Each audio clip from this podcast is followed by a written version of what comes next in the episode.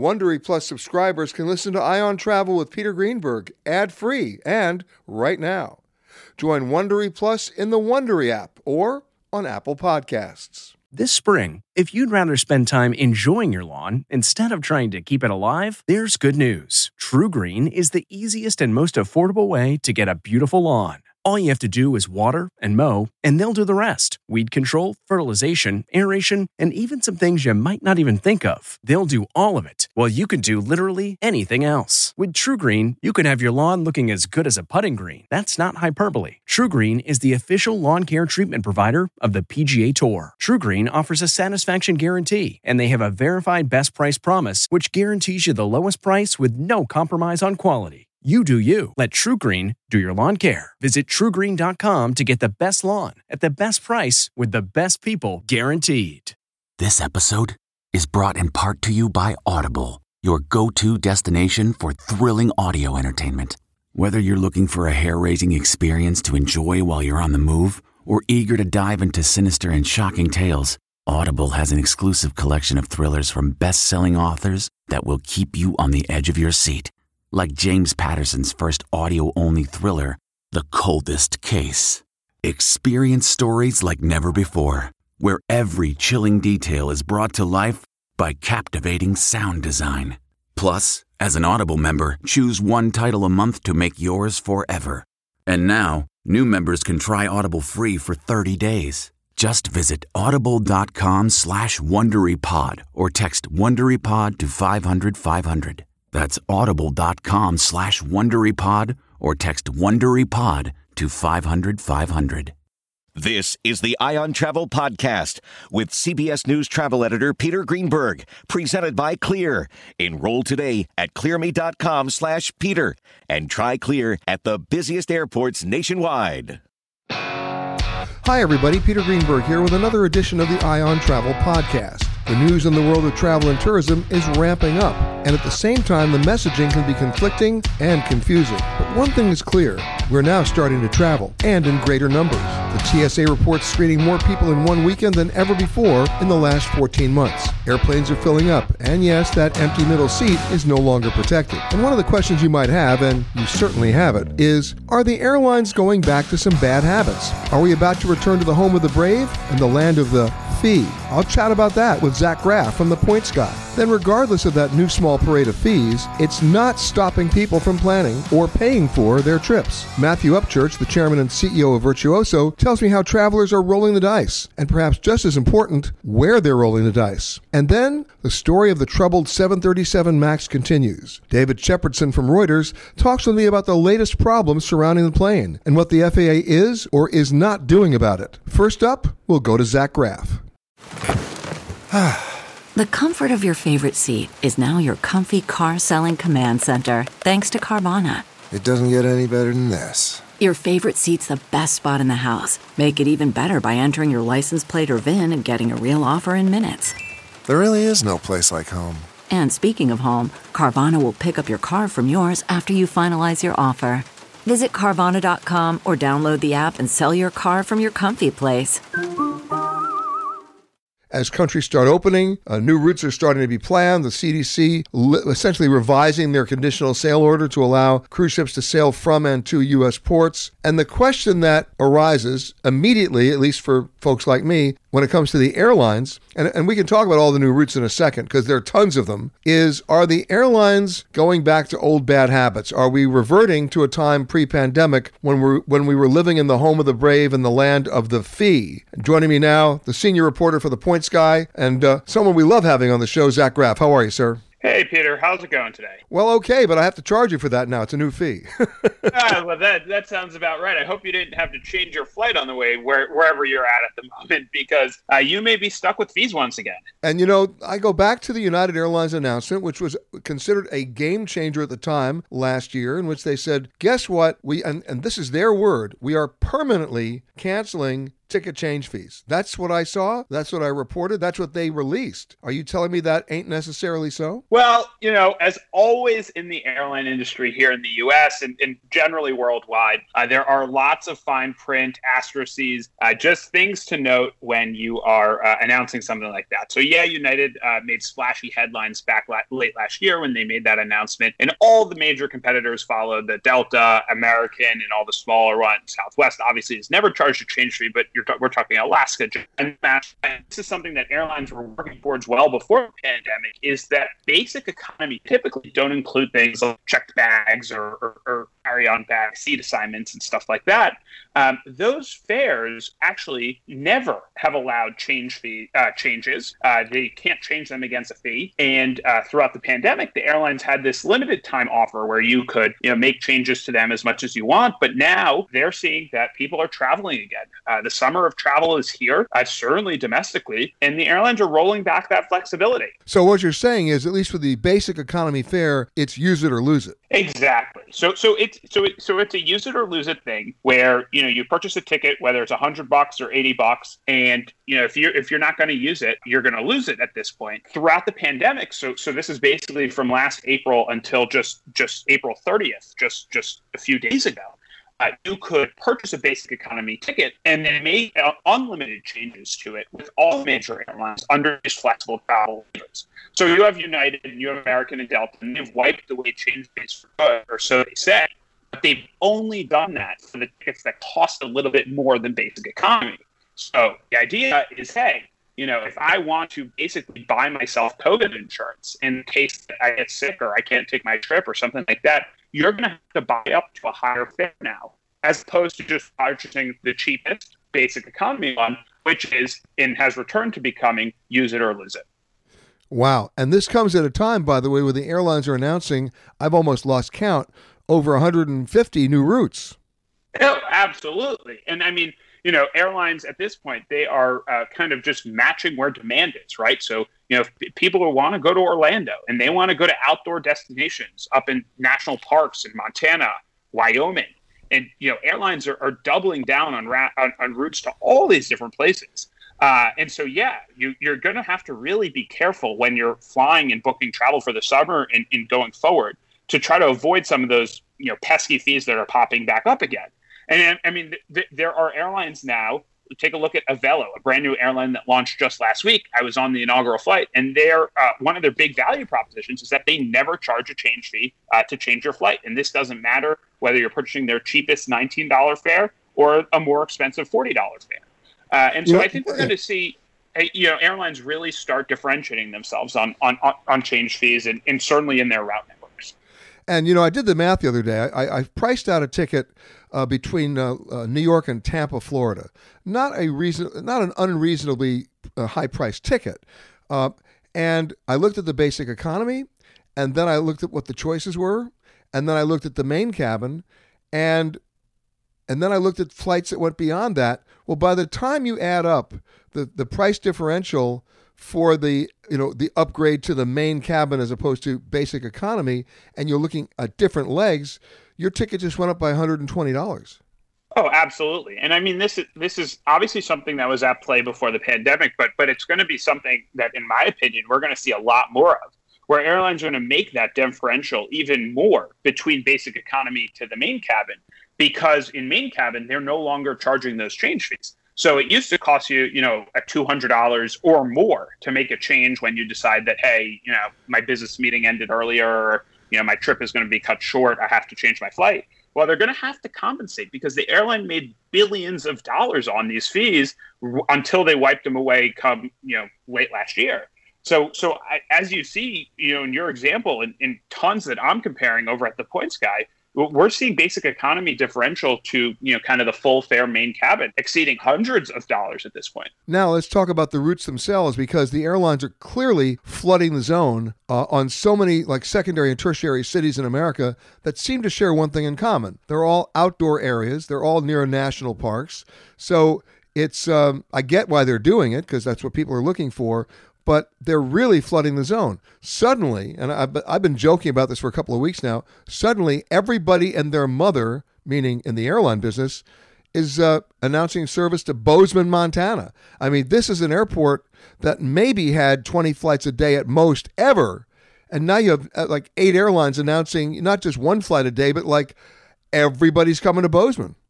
And my guess and, and my and my question before before you answer is is with that kind of capacity being added to one small market, are the airlines really going to be filling all those seats? Uh, you know, it's it's so funny you bring up Bozeman. I actually just returned. I was I was over there about two and a half weeks ago at this point, just for some late spring uh, last weekend skiing uh, up in Big Sky. And, you know, I kind of wanted to go and see it myself because Bozeman has been in the news. And I mean, a bunch of others have too. Cities like Sarasota, Florida, Fort Myers, Florida, Myrtle Beach, uh, you know, Jackson, Wyoming. Uh, but but but Bozeman is this big, uh, you know, it's it's kind of this small city in Montana. It's got it does have a brand new airport, so it can you know physically support all the uh, influx of flights. But take a look at this stat that I pulled from from from some OAG schedules, where in July of this year, Bozeman is scheduled to have over two hundred thousand seats.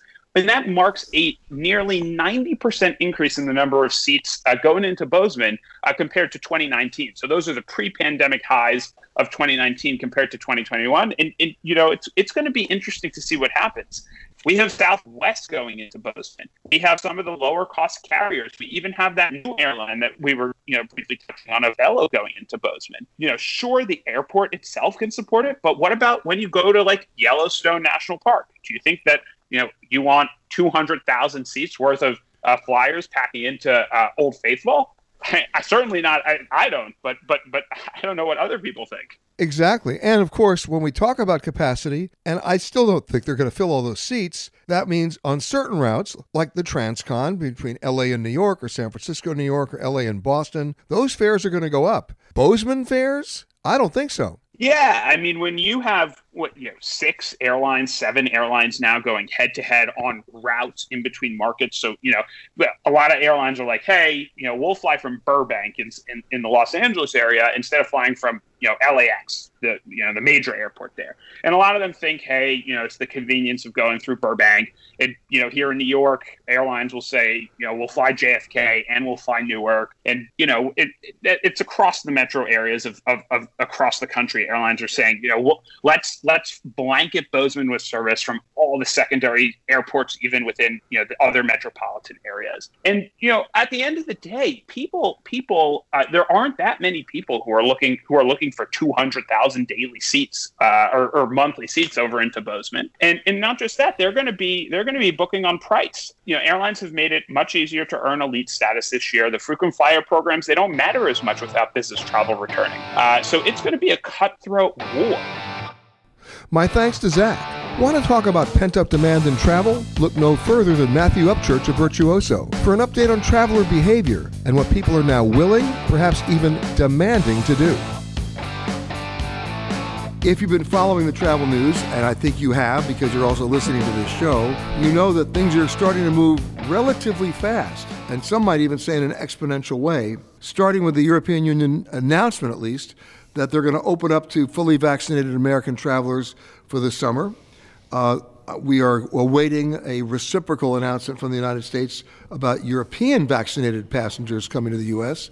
But that also means that other countries in the world that are not in the European Union, other countries like Argentina in South America, uh, uh, Thailand, uh, Japan, uh, countries that have a huge tourism component that don't want to be left out of a summer with no revenue may be revising their rules very quickly.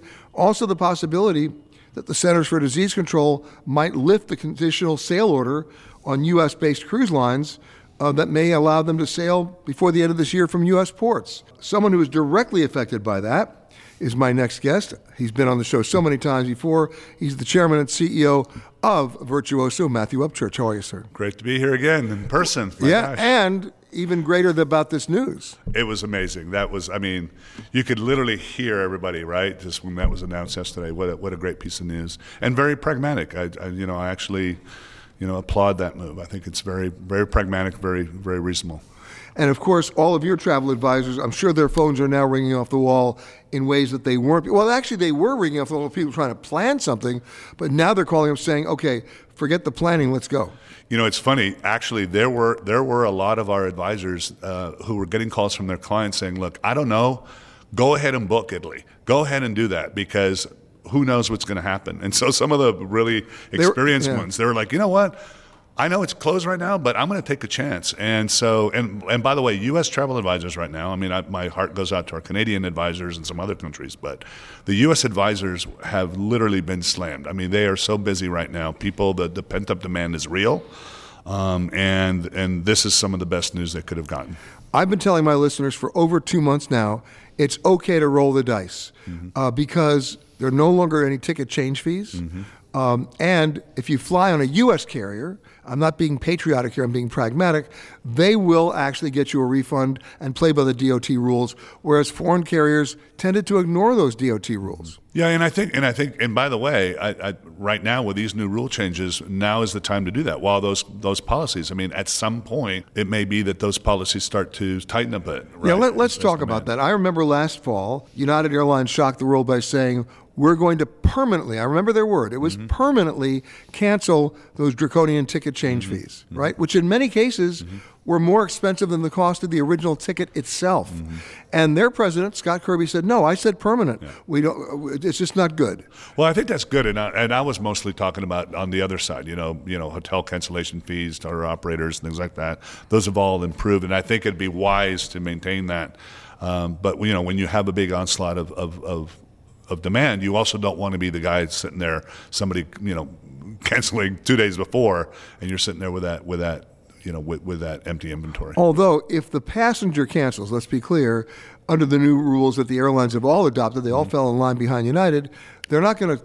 You're not going to lose your money. It's just going to be a credit applied Correct. to another flight. And if there's a difference in the change in the fee, you have yeah. to pay that. But But you know, we've been telling people, you know, we've been telling people for a long time. One of the way, one of the ways that savvy travelers have changed is that you remember when remember when we were in elementary school and they gave us the science teacher gave us a jar and there was like rocks, pebbles, and sand, and it was a, a, a an exercise in volume. see, now that was usually the jar they attached to my leg when I was wrong, when I was bad. Yeah. So what happened was the whole idea was that the only way it fits is if you put in the rocks and then the pebbles and then the sand, right? And a lot of it, a lot, a lot of uh, clients have been doing that, where they kind of look at their big milestone trips, then they're kind of the mid ones, and then their their last minute stuff. And so they having a strategy, and and pre-pandemic we were having this strategy because there was so much, you know, there, there was so much tourism, and now there's limited inventory at least for, for for a while. But I think that having a strategy, working with an advisor that can really listen, has those contacts, can get you in the places that say they're they're already, you know, uh, full or whatever, has the has that pull, is is very wise. Plus, they got your back. You know, that was the one lesson from the pandemic that I hope everybody learned. Um, and, I'm, and I'm not trying to dump on the OTAs, uh, the online travel agencies, but you know what? I'm going to take it back. I am going to dump on them because when the you know what hit the fan, they became the witness in the mafia case. They, I know nothing. I don't do that. I'm not the, you know, and that's not true. They were the enabler. They were the, it's called an online travel agent. And they were the ones who got you the ticket on that airline or that room at that hotel. So that when things went really south and, and flights got canceled and, and countries got closed, I couldn't get anybody on the phone. And neither could any of our listeners get on the phone. And nobody wanted to, and then if they got them on the phone, they weren't even willing to take responsibility to be your advocate. Mm-hmm. And that's, that's a problem. Well, and and the contrast of that, I mean, I remember one story I'll never forget about one of our travel advisors was literally in the hospital with her husband. You know, she she had an IV in.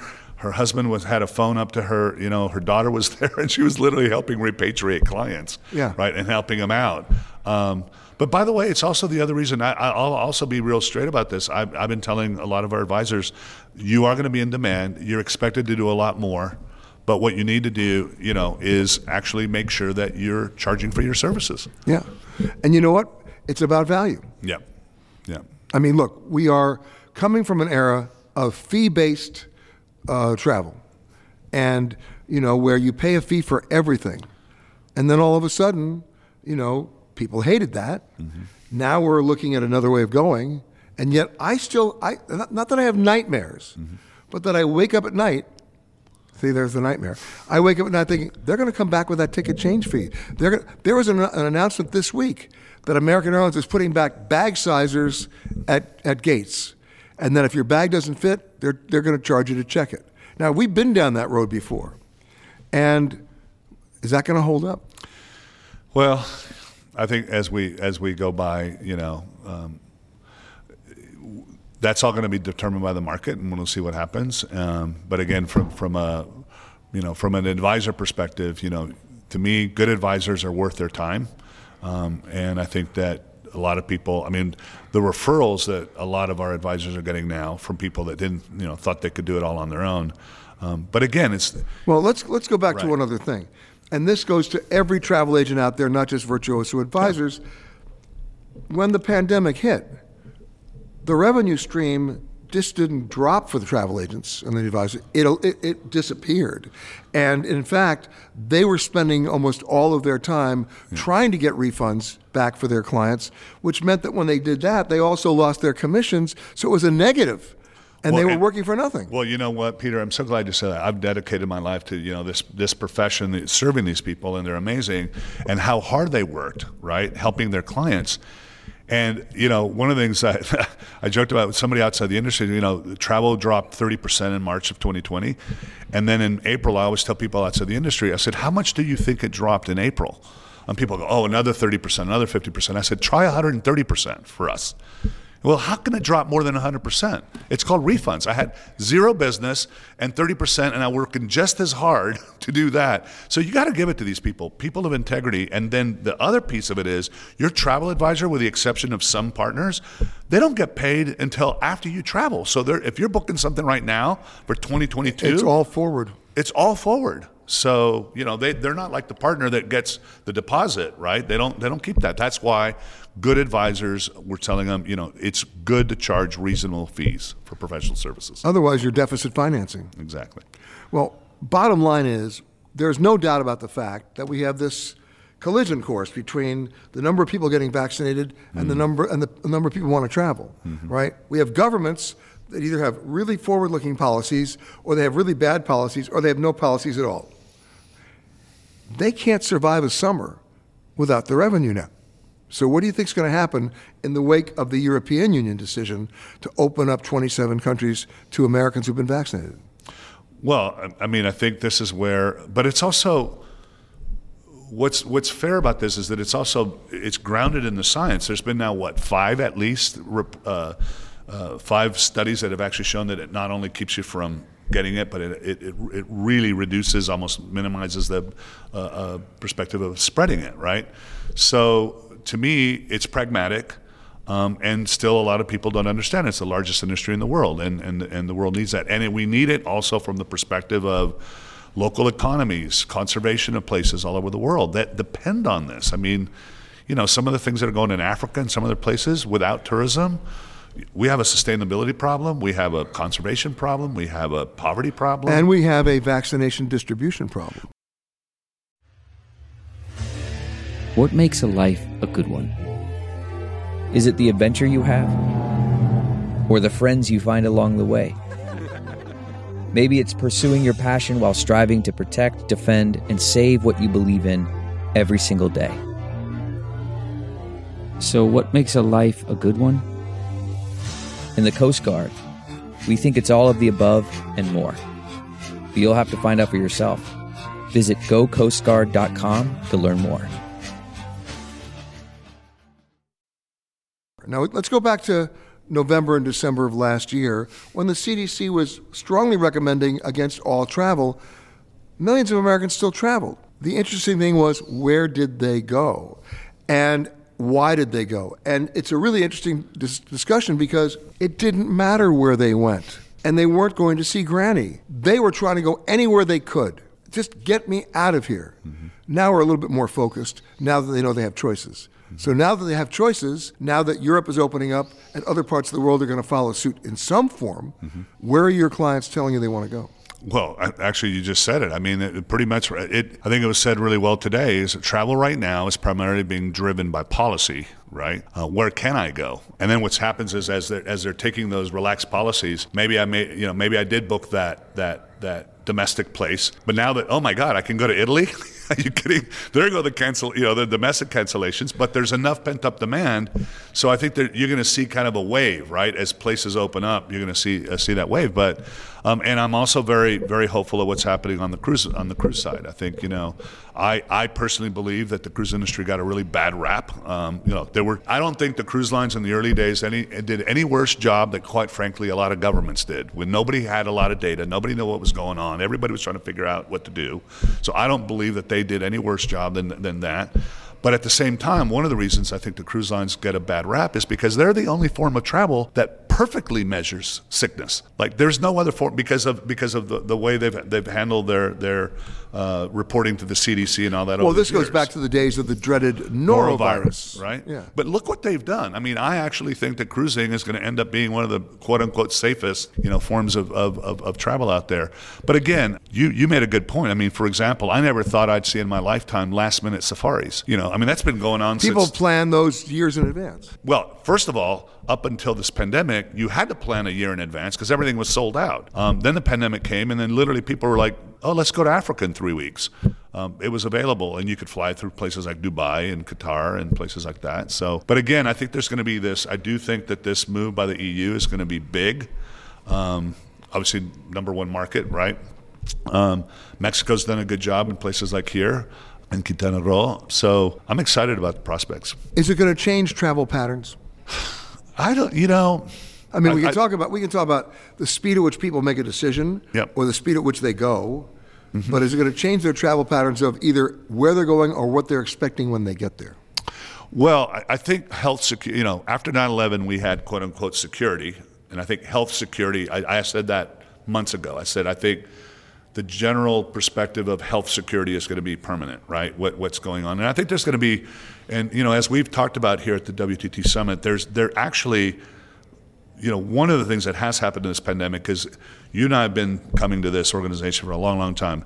It's the most collaboration I've ever seen between the private sector and the governments and, and all the different things. So I think there's going to be a lot of good coming out of that that's going to make this whole idea of seamless travel and, and, and, and health security. Um, I think on a, on a trend basis, I think you're gonna you're gonna have a polarization between short term and long term planning. I mean, like I said, you know, as, as we were saying, we had you know we have 2023, 2024 cruises and safaris that are selling out now. Um, so I think that people need to be wise, and that's why I've always said have a strategy for optimizing your travel. Don't just you know, you know, don't just kind of wing it. And the bottom line is, if you're selling out 23 and 24 cruises now, how much money's been on the sidelines for the last year? Oh. Well, I mean, first of all, right? We, we, we have an era where people didn't travel. We were in the golden era of travel. All of the all of the reasons that we were in the golden era of travel have not changed. Right? It was the fact that the baby boomers, the first generation, when the last baby boomer turned 60, 80% of them are expected to live to the age of 80. That's never happened in the history of the planet. And 80% of those in relatively good health. Then you got the millennials and the Gen Zs that are prioritizing experiences, everything in between. Right. So that, that has, and then you take But they're going to die at a much younger age because of TikTok. Ah. Okay, sorry, go ahead. But but you know what? But you take something away. I, there was there was a woman that I, I met. One of the few trips I, I pleasure trips I took last year, and one woman said, "You know what? You guys better watch out because there's only so much wine I can drink and so much furniture I can buy." That sounds like the old me, but I can't go there. but but bottom line is, Yeah. people are going to they're going to go back and repeat patterns. Yeah. Right. And they're going to probably spend more money. And you know the other trend. it- You just made me rem- uh, remember something. So one of the trends that happened after 9/11 was uh, multi-gen family travel. One of the patterns that grew during COVID. I call was- that Last Supper travel because they figured if we don't go now, we're never going to go. Let's get everybody, pack them in the back of the car, and go. But then once they did that, it like it became this thing because of the digital world, because of the fast pace. I mean, it became the places, you know, you know, grandmothers were saying, "I'll pay for everybody to go." Then we during the during COVID, we had multifamily travel where they created their own bubbles. Um, but I actually think that what's going to happen now is we are seeing a huge uptick in group travel. Because I think that as people have been forced to be separate, They wanna- the they idea of going and having an experience and whatever is even it's even more important than. Well, the bottom line here is at the at the end of the day, if you define travel the way I do, it's a, it's an experience meant to be shared. Absolutely. And that's what we're seeing now. People are coming together because they've been in their silos that long. My thanks to Matthew. The Boeing 737 MAX, perhaps a classic textbook case that reveals a flawed and conflicted relationship between a government regulatory agency and the very people and companies it's supposed to regulate. David Shepardson from Reuters on the latest developments. You know, in the wake of all the countries now starting to open up their borders and allowing vaccinated Americans to show up uh, without necessarily having to quarantine, other stories are out there, but you may have missed them. Uh, my next guest didn't miss them. David Shepardson from Reuters, welcome back to the show. Hey, thanks for having me. So let's talk about uh, the 737 MAX. It is back in the news, not because of its flight management system this time, but because of problems with its electrical system, and the FAA is taking a very harsh look at it. That's right. So about a month ago, I guess it's April 9th, the news broke that uh, Boeing had asked carriers to halt operations on about a quarter of the MAX airplanes that have been delivered to date over concerns about uh, a, a change in manufacturing process that raised questions about the electrical grounding. Initially of just one system as the as the FAA and Boeing kept looking it expanded the concerns to three systems and it appears to be a relatively simple fix uh, just to ensure that these these systems are adequately grounded. What has come to light now um, is that the FAA wants to be assured that there are no other uh, subsystems that use the same grounding equipment that could be impacted. And, and I think you know beyond the technical issue, look, it's the it's the beginning of the summer, summer travel season, or getting close to that. You, you have a lot of planes that are parked on the ground not a huge issue now for United, Southwest, and American, but obviously, if this continues, you know, deep into May and then into June, it, it could have an impact on the schedules of the carriers, and it does show again the level of scrutiny that this plane has. It far exceeds what other airplanes are getting now, and, and that's just obviously after those two fatal crashes and the 20 month unprecedented grounding of the airplane, you know, I think nobody, want, you know, certainly the, the regulators don't want to take any chances with this airplane. You know, if, if you remember back to when the FAA last November uh, ungrounded the plane, you know, they made they made very clear in that their estimation is the safest plane that's ever been in the sky, in part because of just how rigorous the scrutiny was. And, I, and this incident or this issue does raise questions about the planes that have been grounded were, were built dating back to 2019. It does raise questions about, you know, how come this this issue hadn't been caught earlier. I mean, again, a very a minor issue that maybe in the past would not have resulted in the planes being grounded, but in this environment, you know, nobody's taking any chances. And one more thing, let's go back to the Boeing settlement of their criminal charges. Uh, they did it on a conditional basis with the U.S. Justice Department that if they ever played that kind of game again of not disclosing a problem or not alerting people, they would they would face criminal charges, not just pay a fine. So no, in this situation, right. it was it, it, was this in this situation it was Boeing that actually you know basically jumped the gun and alerted everybody else at the at the beginning. But of course, it does bring up the same problem I've been talking about for a, a number of years, and that is the relationship between the FAA and the manufacturers and the operators of the planes and not losing sight of what the FAA is supposed to do. Um, it's interesting for me that uh, the FAA did rule uh, from moving forward that uh, Boeing is no longer allowed to certify their own planes as safe, which seems like a, a no brainer, but they finally did it. Yeah, I think it's certainly true that they, you you look, the, the FAA got embarrassed by the two crashes. And, and you know, as recently as a couple of weeks ago, the Office of Inspector General said it's going to do another audit, this time looking at all of the FAA's actions between the Lion Air crash uh, and and then the Ethiopian uh, crash, you know, five months later, that led to the the plane's grounding.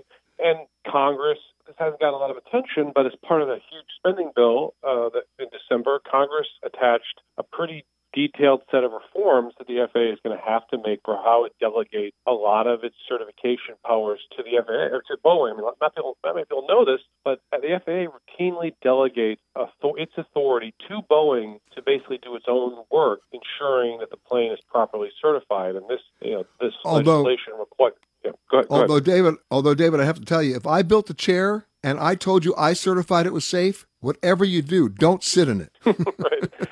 You know, the situation in India, it's it's a, a, terrible crisis. It's a human tragedy. We've seen it, but never at this stakes before uh, in, in terms of the number of cases on any one particular day. We've seen what's happened in Brazil, South Africa, Thailand shutting down again, you know, some countries just in lockdown, and of course now India. The question then becomes with the U.S. saying, you, you know, no one can come in from India. Uh, they, they cut off U.S. citizens like five days ago from returning. What's the situation now, David? So I, think the big, and you're right, India is, is really it's terrible human tragedy and you know, one of the real hotspots right now. Look, if you remember back to last year, the, this whole process of banning, you know, most people, not you know, not U.S. citizens, non-U.S. citizens from coming here, coming coming here from countries started with with China when uh, then President Trump on January 31st uh, barred anybody basically except U.S. citizens who were, who were in China within the last 14 days from coming here. And then, as you mentioned, this has been added. They added the EU, the United, or most of the EU, the United Kingdom, um, uh, Brazil, South Africa, Iran.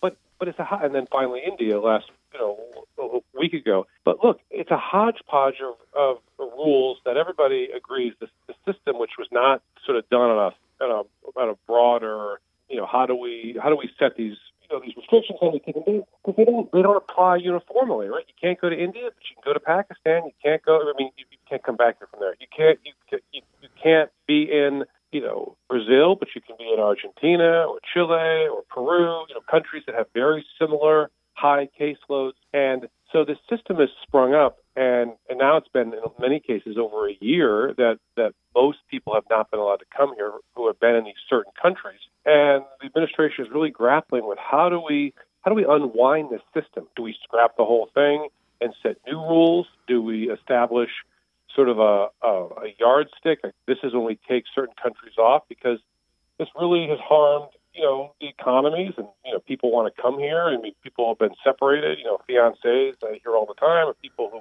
you know their, their you know their loved ones are here they can't come here because of these restrictions.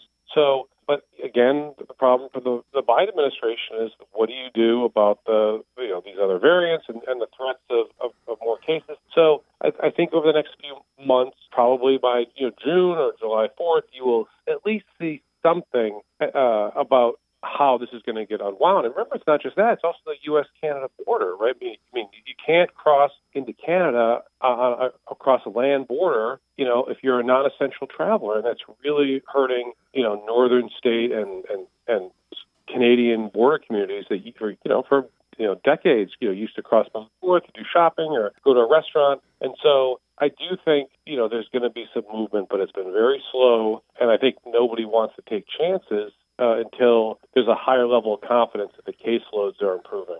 Well, I have another opinion on that, which I hope you might agree with, and that is sure. our our government's policy, even pre-pandemic, was when it comes to travel to foreign countries or foreign countries travel to the U.S. is when in doubt, paint with the broadest brush. And you know, look at the State Department advisories, which now cover mm-hmm. level four: do not travel to mm-hmm. 80 percent of the world.